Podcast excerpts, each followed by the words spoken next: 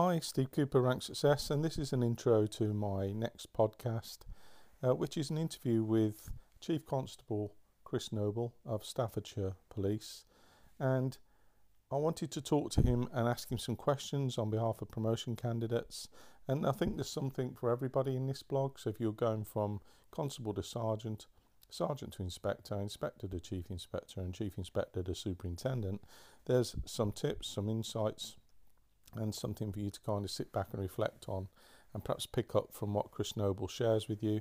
I asked him questions around what's the best advice that he can uh, offer um, listeners who aspire to promotion in the police service now. We went through the main qualifications for requirement for sergeant and inspector. Um, we talked about values, so we cover values and why there are bespoke values uh, in Staffordshire that the staff have agreed with him. Uh, and we also talk about the topic of PDRs, personal development reviews. Uh, I put forward the fact that they're a controversial topic in policing, and we discussed that uh, and how they've introduced a new PDR scheme or are introducing a new PDR scheme in um, Staffordshire. And then I asked him about, um, you know, if you are a ambitious chief inspector looking to develop yourself as superintendent, you know, what does he, as a chief constable, expect to see in those individuals, uh, and what's the main kind of CPD guidance that he could offer? Um, we then also talk about the uplift in Staffordshire and balancing quantity versus quality, and we talk touch on degrees, and uh, we also talk about his role as the uh, protest lead for National Police Chiefs Council uh, and we finish with a personal question. So I hope you find it enjoyable. There's quite a lot of ground we cover in this short period of time.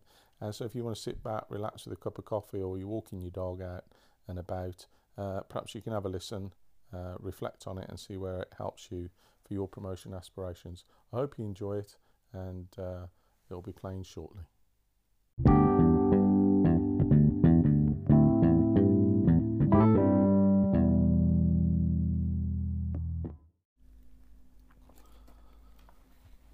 Okay, hi, Steve Cooper, and welcome to another Rank Success podcast. And my guest today is the Chief Constable of Staffordshire Police, uh, uh, Chris Noble. Good morning, Chris. Good morning.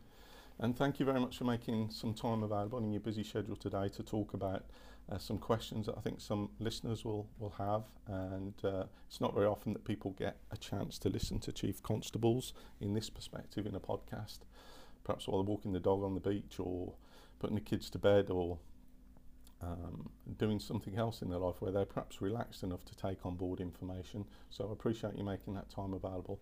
I've got some questions and I'd like to start, if I may, with one that will be at the heart of uh, promotion candidates, particularly who's the primary audience for this.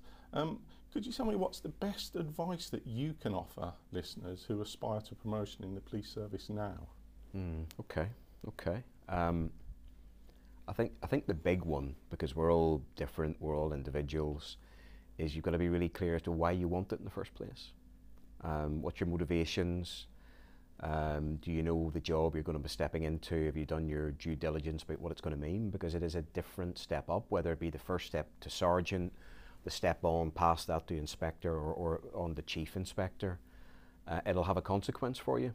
Generally speaking, you're going to have less time. You're probably going to have more pressure probably more frustration. So even just on that sort of personal level and speaking to your loved ones about understanding what it might mean and the shifts that it would have, I think that's probably the big one for me about do your homework around it, understand what you're stepping into, and don't be attracted by the people whizzing past you in the fast lane in the motorway. Make your own choice, make your own decisions.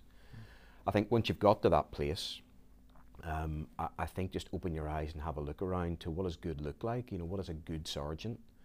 What are the component parts of that, what's a good inspector, etc., etc. Because then I think you can start to get a sense in your own head maybe about where you see the gaps that maybe you need to close or fill, the balance between someone who's got good technical skills and someone who's inspirational, someone who cares for their staff. So you you probably want to have an idea, or I do anyway, in, in my head about what does good look like, mm.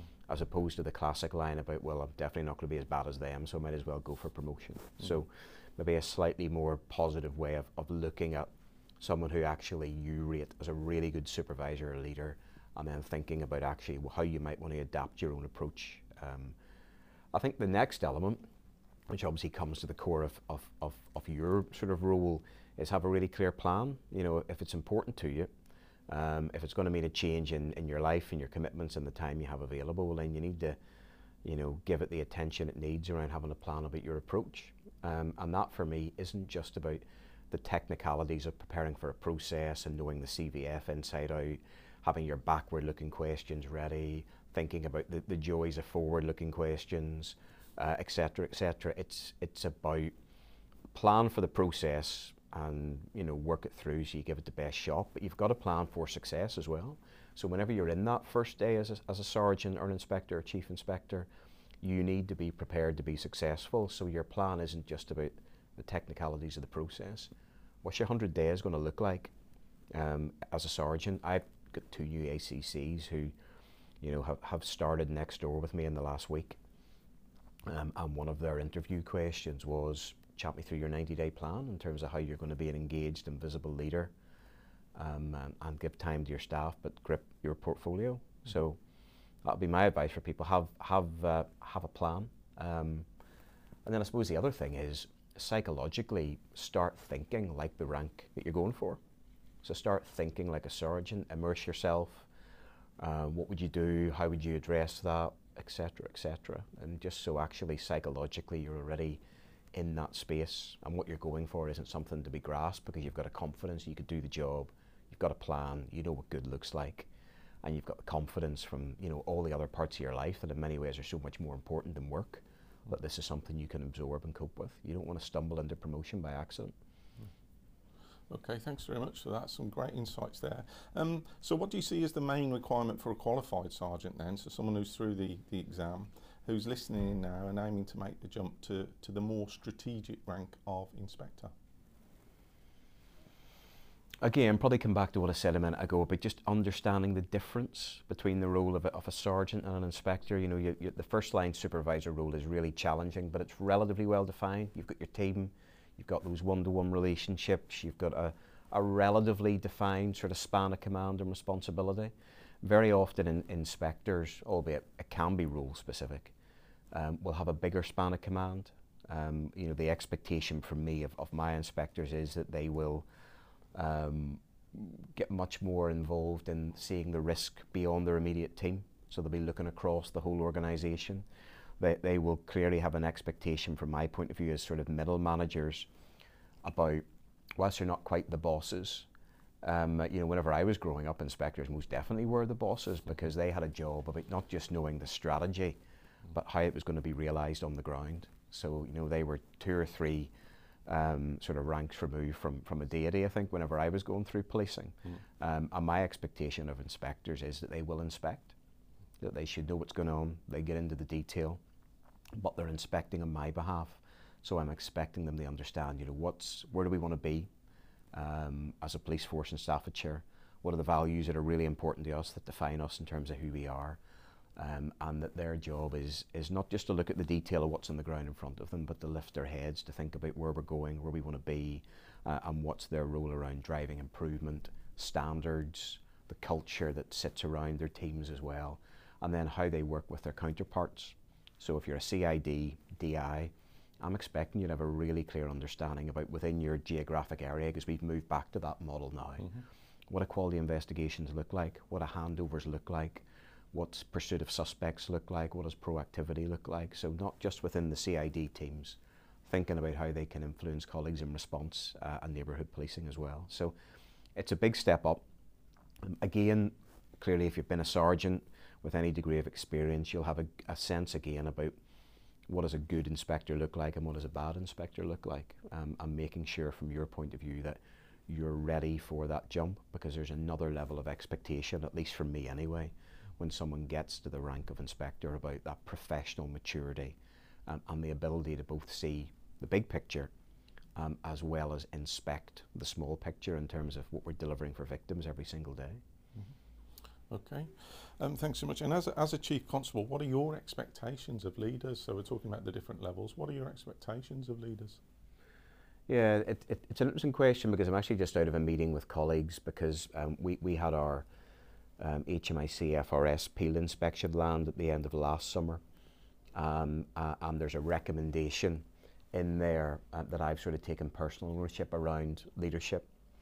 Now, HMIC's language, they talk about visible leadership and staff feeling connected to leaders. I, I don't really like the concept of visibility. I think it's a bit crass and a, and a, and a little bit um, of a veneer sometimes. You know, the, the, the, language I talk about in Staffordshire in terms of setting my expectations is, about engaged leadership. Because for me, uh, and there's three elements to it that I'll sort of step you through. Uh, all, all, leaders now know how to game visible leadership. You know, you rock up on New Year's Eve, you turn up at a football briefing whenever you've got a captive audience. You maybe do the odd shift handover, maybe once or twice a year, maybe go out in the back of the car for a couple of hours. And on their own, it's not that they're not valuable, but if all you're doing is ticking a box um, or announcing well in advance that you're going to be coming to the station for the day, well, you know, everything smells of fresh paint. The resourcing levels are probably the best they've ever been in the last year for you. Um, and everyone who would probably speak truth to power is probably already out in the vehicle dealing with the first emergency call, so you'll never even get to hear them or see them. So, yeah. What I say to my team is, I want it more about um, presence as opposed to visibility. They're busy people, leaders in policing, but go and base yourself in a local station. Do your work there, do your meetings, because the conversations you will pick up in the margins as a leader about what is really going on, what are the bugbears, what are the what you know, I sort of call them the frictional well-being issues. You know, the computer system, the lack of cars, rubbish estate, poor IT. You know, you very rarely get to hear about those as a senior leader in particular, mm. unless you're down, ask, talking to staff and observing how all those sort of elements of policing are working day to day. So that's the first thing that I say to staff wanting to be a leader at any level. You've got to be present with your staff. You've got to listen to what's going on. Second one then is and, and this is one that you know Lee Freeman talks about a lot within the Humberside perspective about support and challenge. Because um, clearly, you know, I, I, want my leaders to, to, care for their staff. That's pretty fundamental. Mm. But if all we do is support staff, um, and you know, hugs every day, lemon drizzle cake every lunchtime, you breed dependency.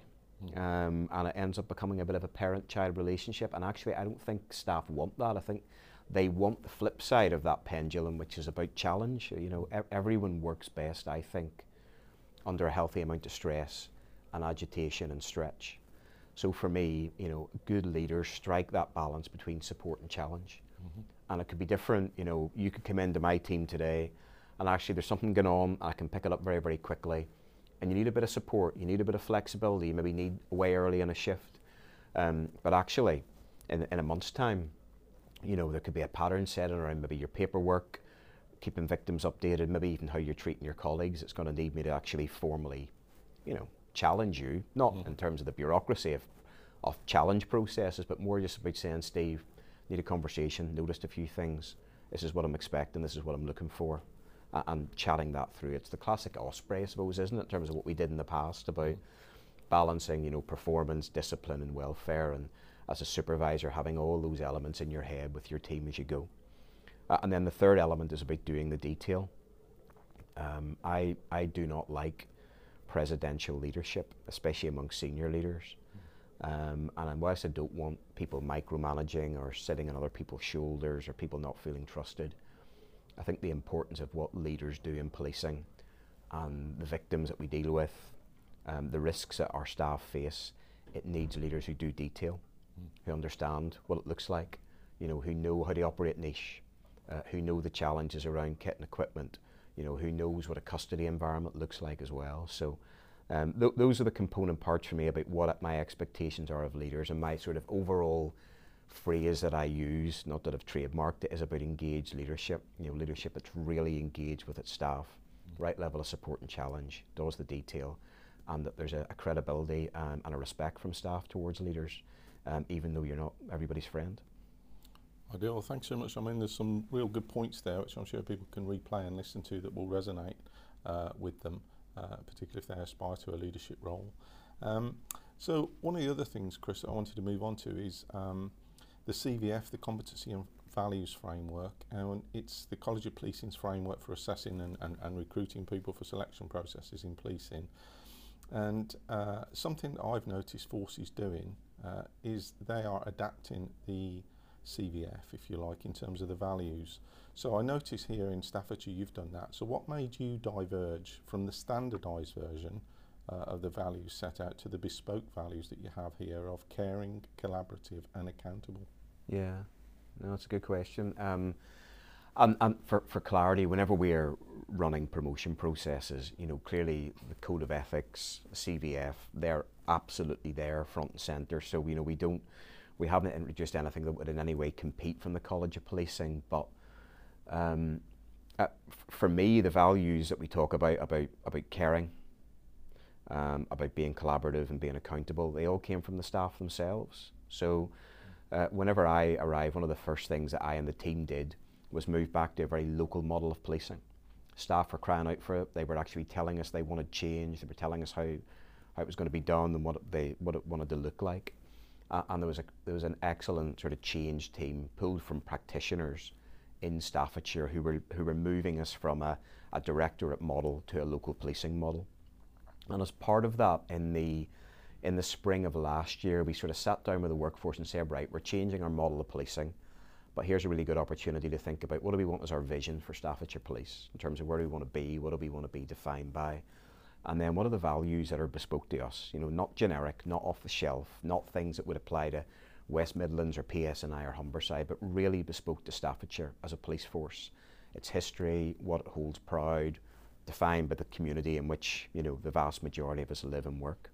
And, and these were the words that they came up with. So the idea of caring what they were saying to me and other senior leaders was absolutely, you know, we care about victims, they're our core focus, but we also want an organisation that cares about us in a really practical way. So that concept of caring, um, family was another word that was sort of wrapped up in that, was pretty strong from the staff themselves.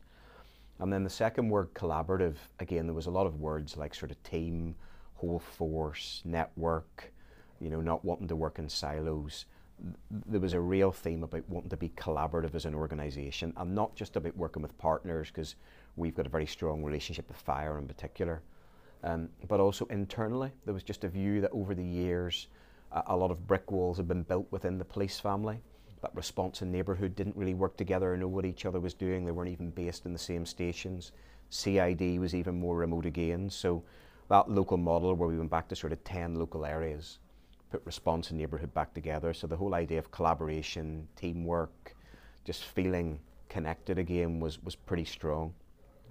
The third one, which is the strange one for me because I've never really come across it before, was staff were saying they wanted to be held to account. Um, I think there was probably a bit of frustration that they maybe didn't know who was responsible for what. They didn't feel overly proud in the service they were delivering, so they were asking to be held to account, which I think is pretty healthy actually in mm. policing. And the flip side of the coin was, but give us the tools to do the job, give us the people, the skills, the technology, etc., etc. Uh, and not holding me to ransom to say, right, if we don't get those, we're not going to be held to account, but saying, look, that will give us the best chance to be able to deliver a really meaningful service. So th those values, which we do quite deliberately ask about within the promotion process, are all words, phrases, concepts which came from staff. And we spoke to probably about 13, maybe 1,500 staff uh, and those three values were really, really strong in terms of how Staffordshire Police, Staffordshire staff um, saw what was defining about Staffordshire as a, as a personality, as a police force. Okay, thank you very much. And uh, that clearly explains the background to why they're slightly different. And I do see it in other forces as well. And one of the forces has got kindness yes. as, as a value. So uh, it's interesting to see how that comes about and that there is a, a process and a consultation behind that with staff and they've been part of contributing to it. Um, one of the things I, I, wanted to talk to you about, Chris, was PDRs, um, personal development reviews in policing. Um, they're a controversial topic in policing for some reason. Um, so why do you think that is and what are your views and how else should personal performance be meaningfully assessed? Mm. So whenever I first took up post um, we didn't have PDRs, and it's taken us a while consulting with staff, working through best practice to just have launched our PDR in the last couple of weeks. Um, and it's interesting because, like you, I've probably never ever, in all the various versions of PDRs I work with, ever had staff who punch the air every time it's sort of PDR day in terms of completion. And there's always this rush to complete at the very, very last minute, and then threatening emails being sent out by bosses to do them. So I, I, again, I was a little bit bemused by the fact that staff were saying, we don't have a PDR and we want one. Because I think it links back to the accountability um, value that we just talked about. That there was an appetite to be held to account, to have that moment in time, in particular on a monthly basis, where actually you sit down with your supervisor and you have a conversation about what's your contribution to policing in the team at the minute. Um, any welfare concerns, what's your contact, what's your issues, anything you want to make me aware of, anything that I can help with. And then the third strand of that is around development. You know, do they want to go for promotion? Are they looking at a lateral move? Is there a skills gap? You know, do they want to do a driving course? So, you know, what we're putting in place, um, I hope will address some of the reasons why I think, you know, PDRs keep tripping over their own feet. Um, mm. So what we've tried to say is, right, reason number one is normally the bureaucracy or the IT just makes it cumbersome. So let's keep it really, really simple. You know, there'll be a professional conversation once a month for about sort of maybe 20, 25 minutes where you cover those three areas. What's your contribution? How are you as a person? And what do you want to do in terms of development? Um, and stick it in your Outlook calendar. We're not asking for a plethora of notes unless you think there's something that needs to be made. Um, and then there'll be the sort of more standard April conversation, which is a bit more structured, and there's a there's a SharePoint opportunity for people to put in what are the objectives, or and what was their contribution last year, and then after six months we'll check in in terms of how that's going. So for me, keep it really simple around the bureaucracy, really simple three-point agenda to the conversation itself, uh, and then using the sort of traditional nine-box grid, start to identify talent um, and hold people who aren't performing to account because that's a that's a big issue around morale in teams, quite frankly. Mm. Um, and then where people are contributing um, both above and beyond and to a strong level, well, how do we push them on? How do we recognise that? Um, and actually, you know, we've got the ability to sort of meaningfully and, and, and legally discriminate in terms of performance because we've now got a process to do that. So. For me, I, I, I, I think it's really valuable as a process. It's a bit of a building block around that sort of monthly calendar conversation between line manager and staff member. Um, and as we talked briefly in, in uh, just prior to the sort of turning the tape on, um, I can't make the assumption anymore that supervisors know what good looks like around these types of conversations. Mm. So actually given a structure, given a process, given a set of expectations, meaningfully checking how that's going, um, I think is really important today when you've got very young in service um, sergeants, and clearly, you know, I was a young in service sergeant, but I was had a lot of support from other sergeants in the team at the time, um, and indeed senior constables, which you know I'm not sure they exist anymore in policing, at least not maybe in in, in response teams. Um, in terms of the other part about sort of how should um, personal performance be meaningful assessed. Um, I know we've talked about the sort of monthly conversations. There's something for me just about those day-to-day conversations for line managers about if you see something, deal with it. If it's good work, recognize it. So that sort of constant rolling mm. conversation with your staff so there's no surprises for them. Um, and then I think the other element is, you know, how do we build in victim feedback? You know, where supervisors actually picking up the phone to victims, or if it's done by a team somewhere else, are they really engaged about, you know, not just the statistics of performance, how many stop and search, or, you know, how, how, how many victim updates have you done? What does it feel like for a victim? Uh, and I think there's a role for supervisors about trying to actually hear firsthand from people who've been subject to the service that their staff have been receiving. What did it feel like? How was it? Did you feel reassured? What could we have done better? I just think those are, are really powerful conversations to have and then should be informing that sort of PDR conversation on a weekly basis as well. Uh, and then one that we're going to do with, with my senior team, which I think is valuable, albeit there's a degree of sort of risk around it as well. Is that 360 degree feedback? What do other people think about you? If you're a supervisor, you're going to have a boss, you're going to have people working to you, you're going to have peers. Mm. Uh, the opportunity, I think, just to actually ask an open question um, and then get some feedback, um, which isn't necessarily performance feedback, it's more about just how you as a leader are performing. Mm. Um, I, I personally found that really powerful. Yeah, and it's also, I mean, the 360 stuff is. Uh, people often get hung up on that kind of thing, particularly with, if you like, um, apathetic comments or wounding or throw throwaway comments. But I think one of the things that gave me some insight on that was someone just said to me, 360, yeah, it's just a snapshot. Yeah. At that time, yeah. at that moment, from someone's perception, it's just a snapshot. What do you learn from it? What can you learn from it? How does it help? If it doesn't help, put it yeah. to one side.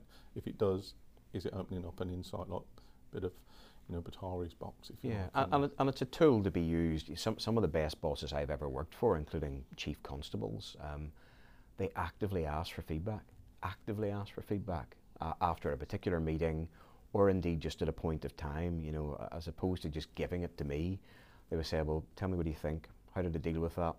Or what's your perspective on where things are? Uh, You know, I've got some brilliant sergeants and inspectors who via Twitter or text or indeed whenever they see me out and about, um, uh, you know, actually I just say, tell me, tell me what do you think? You know, we wrote that last week or we did a video blog or whatever. How did it land? What do you think? Give me your perspective. Um, so I, I think 360 feedback is a structured way of doing it, but there's something I, I think again that just sort of breaks through the formality sometimes of ranks and policing where you ask other people for, uh, for feedback and authorize them to give you the truth because you don't always get it as a matter of course. Okay, um, so these these these podcasts and and the kind of support that that I put out there um, are for mainly for federated ranks, so those going for sergeant, inspector, and chief inspector. So I wanted to just cover the chief inspector part for those that are ambitious um, as chief inspector. So my question would be: there are ambitious individuals at chief inspector rank looking to develop themselves for superintendent level. What do you expect to see in those individuals and what's the main CPD guidance you would offer ambitious and motivated chief inspectors? Because there is what I call, or sometimes allude to, crossing the Rubicon. You're moving from the inspecting ranks into the superintendent, more strategic ranks, and part of your CPD should be um, more around, you know, um, relationship building, more about partnership working, and more about facilitating, which is very different to, you know, facing inward from down from the chief inspecting ranks. So, just on, that question, could you just cover some of that for chief inspectors listening who want to go for superintendent? Yeah, and, and like I'll speak for my expectations in in in Staffordshire because um, I, I sit on all the, the chief inspector processes and above personally because I've got to own those leadership appointments. So um, I make a point of even before the processes start. In fact, I've actually got one on Thursday for ins- for the inspector process. You know, g- going in front of people a little bit, we'll probably use Teams and say, right, these are my expectations of this rank that you're going for. But this is also what you can expect from the panel in the process that you're treated like a human being and it's fair uh, and you've got an opportunity, you know, to give your best as opposed to going through the ringer of a, of a process. Um, but whenever we sort of come to that step, you, you're right, albeit, you know, uh, and maybe it's just Staffordshire, maybe it's just forces of this size, which are almost sort of bang in the middle of, of forces, but very often chief inspectors, whether it be SIOs or local policing commanders, are running a really significant chunk of, of my business. You know, I, I moved to sort of a 10 local policing area model and put a chief inspector in charge of each one because in some ways, and whilst I want them to think as a team, I want them thinking a little bit like sort of mini chief constables as well. Um, so actually, I, I think there's a number of chief inspecting ranks which in lots of ways are already operating at the superintending rank. So there's, there's a bit about that.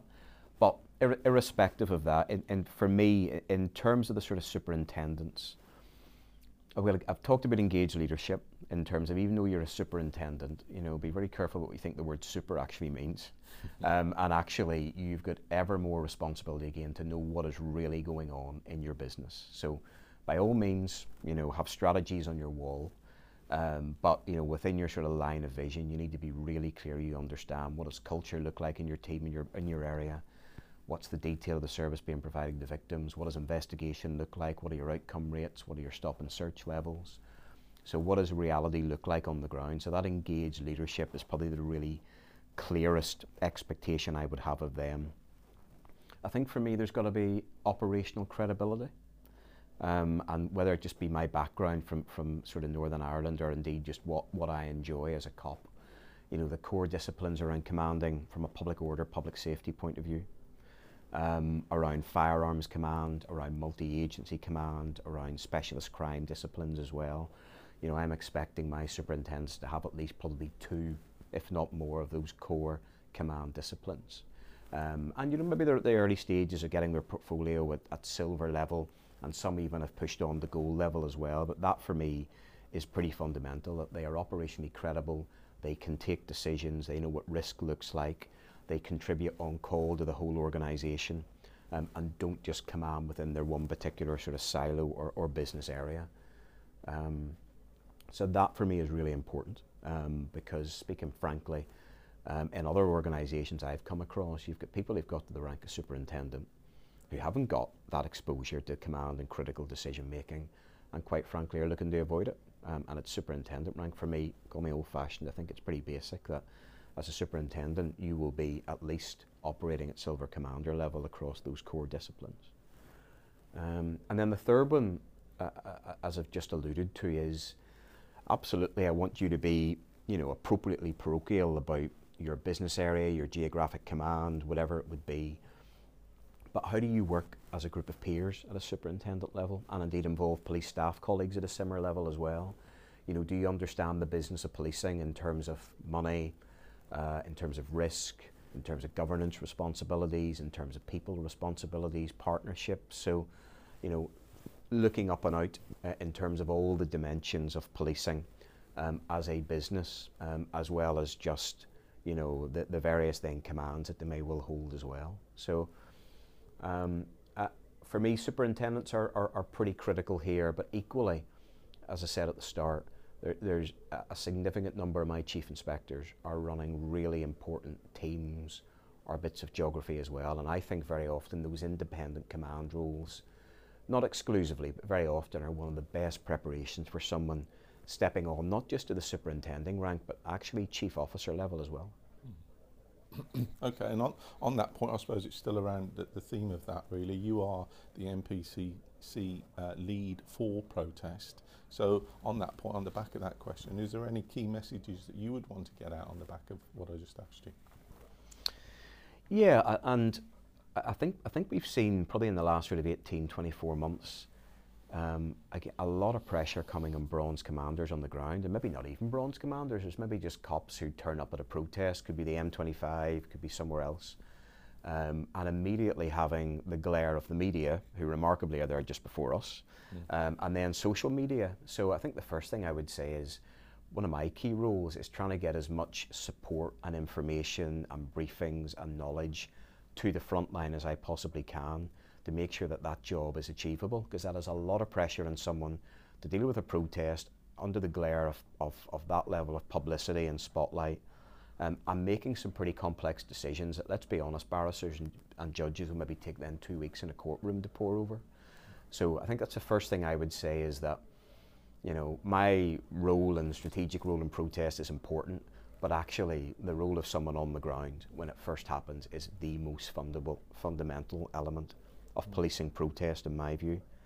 Um, and I do think we need to do more, and, and, as chiefs, we are aware of this about just how people very, very quickly can be put into the public glare.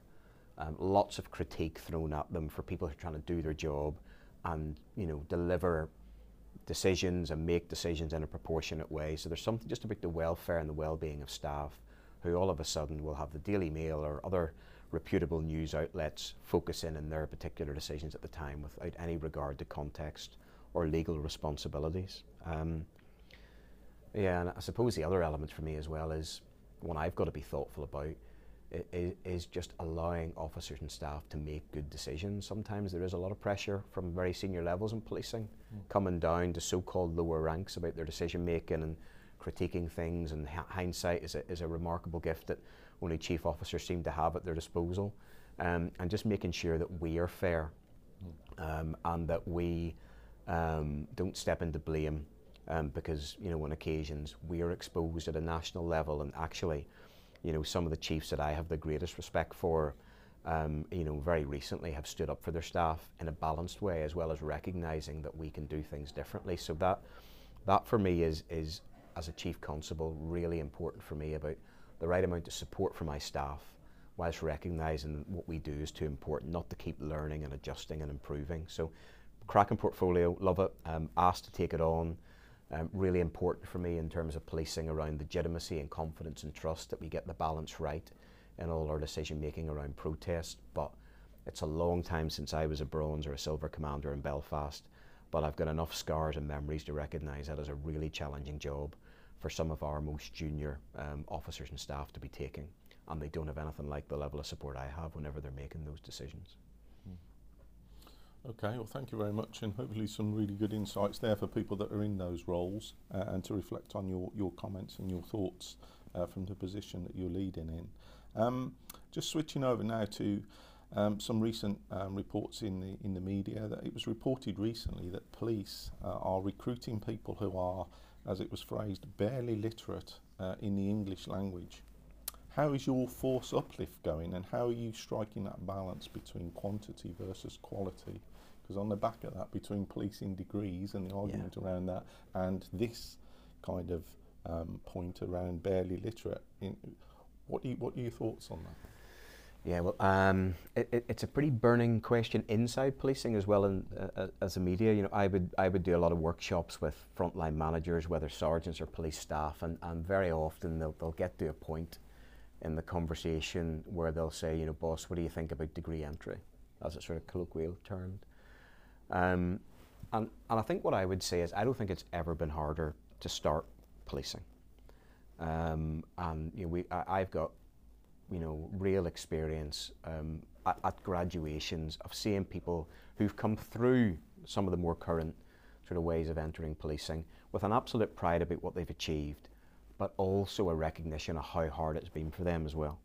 So I have a huge amount of respect for people who are learning their craft on the street um, and then balancing the need around what they need to deliver from sort of a university degree element as well. And I'm just thoughtful about making sure that we don't set people up to fail.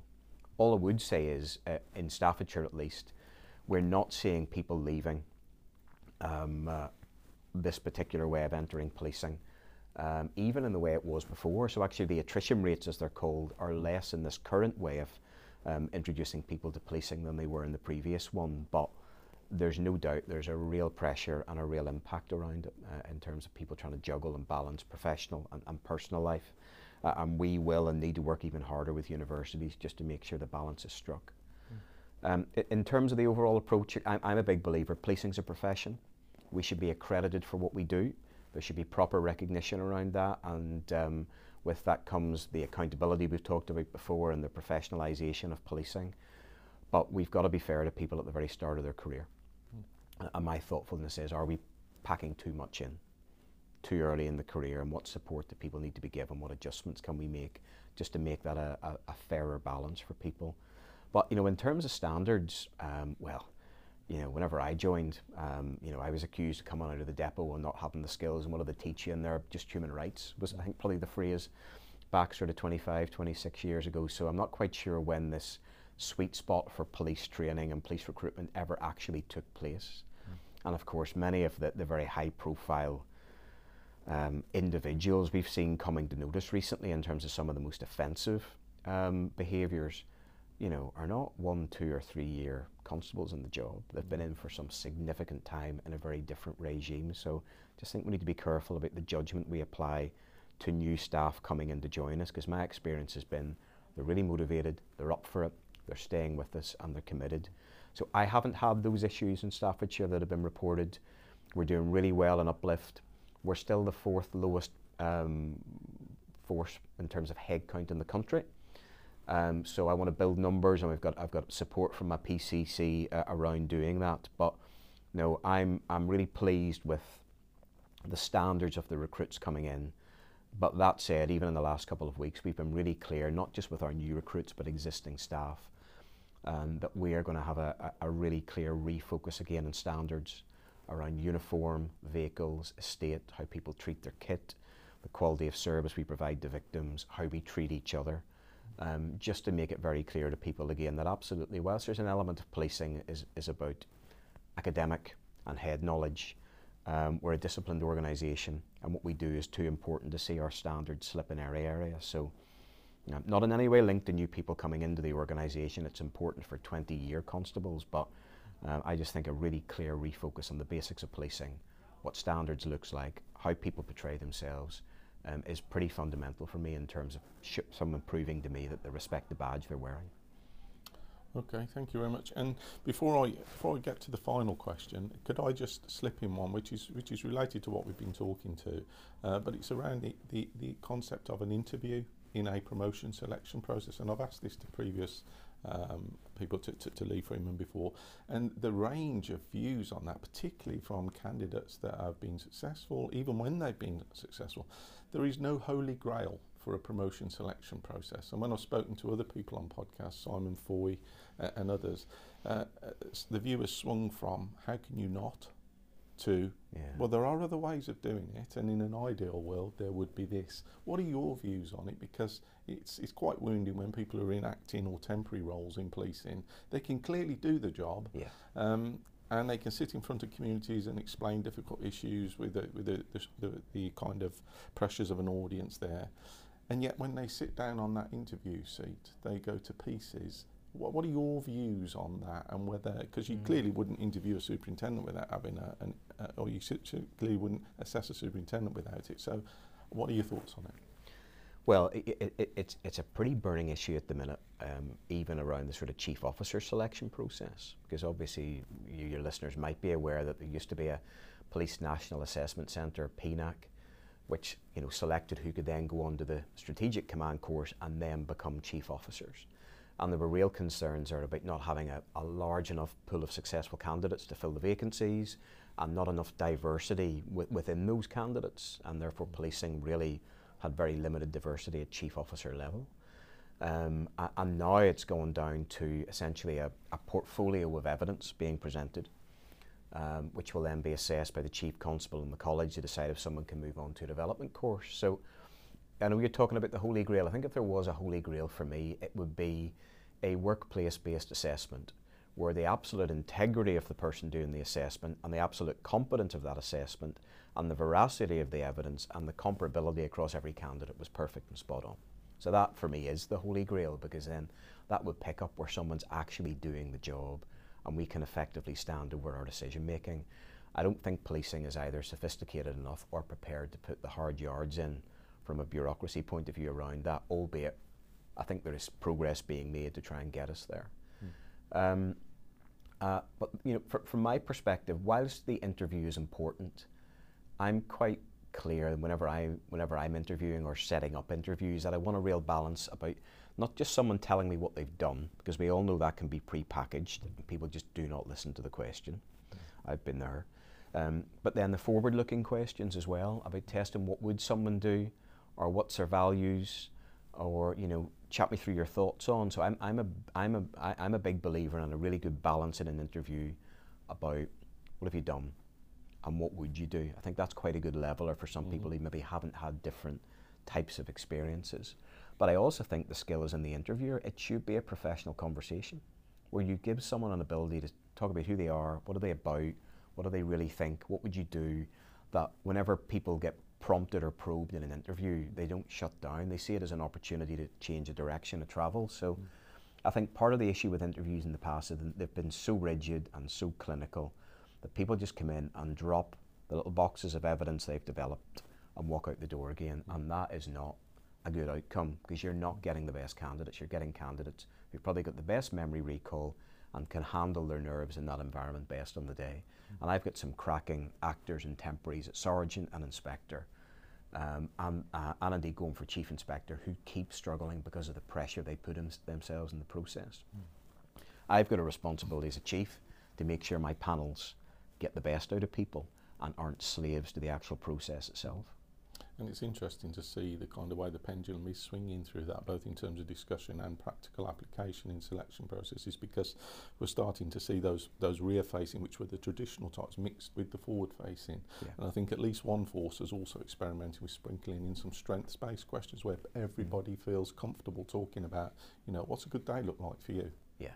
You know, and those kind of ones. And and when I wrote a blog about it, they said which I had some feedback from people saying really interesting. What what, what? Which forces are doing strengths? So it clearly has some resonance in there. Yes. So I think it's good that the pendulum keeps swinging, and hopefully it will settle somewhere near to that holy grail. But in the interim, you know, people are putting themselves forward for processes, and it's good to hear that chiefs are caring, if you like, to to use your your value about. Um, you know the way that is experienced by Yeah, well, the, the, yeah, I, you know, I, I sit down in front of the panels from an accountability point of view and say this is what I expect from you uh, as a chief because whenever people put themselves forward for a promotion process their family life suffers, they put themselves under pressure and stress. And it's a key moment for me about where someone can either fall in love with the organisation uh, or fall out of love with it. So how you know how staff are treated through the promotion process, how they're given feedback, who speaks to them, what development opportunities you give them in advance to give them a really good shot at what they're going for, um, how you support them afterwards. It's probably one of the most significant moments in someone's career around how the organisation treats you and make you feel around a promotion process. And it's you know clearly getting it or not getting it is pretty fundamental, but it's not the whole picture. So I, I'm very very clear with my panels that you know I'm going to be asking staff not just about how fair the process was, but how did they feel and what level of support did you get in advance and afterwards. Mm. Um, I've spoken to a lot of candidates who haven't been successful, and almost to a man or a woman, they've said, "Look, boss, got it that I didn't get it, frustrated because I've been acting, but the process is really fair, and people couldn't have done any more to help me prep, and I'm going to go again." So that that for me is success as an organisation around promotion processes, even if it maybe didn't quite work out for that individual. Mm. Okay, well, thanks again, and uh, apologies for slipping that one in, but it was uh, it was part of the course that we were talking about. So um, the last one, really, you can take a deep breath. This one's more of a, a personal one. Um, finally, if you could travel back in time uh, and speak to yourself as a young constable, what single piece of career advice would you offer him? Uh, I think I think the biggest bit of advice would be be courageous. You know, be brave. Don't don't avoid difficult conversations. Don't avoid asking what you might think is a stupid question. Um, if you've got a colleague who's doing something stupid, you know, have a word. If needs be, have a word with the supervisor. Um, as a supervisor, don't avoid the difficult conversations with staff who are not delivering, even though you know it might unpack a world of pain for you in slower times. So just, you know, be courageous.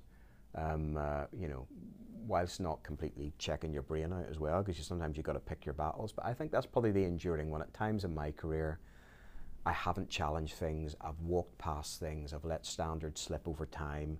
I haven't had a hard conversation with a boss or a peer um, because I wanted a bit of an easy life. And I think, what again, the job I do, the job you know many of your listeners will be doing, um, is so important that we just need to have that courage to do the right thing at the right time um, even if it's going to generate work or, or pain for us. Because in the long run, I think it actually avoids a lot of pain and work mm-hmm. if we're courageous at the right time and deal with things whenever they should be dealt with.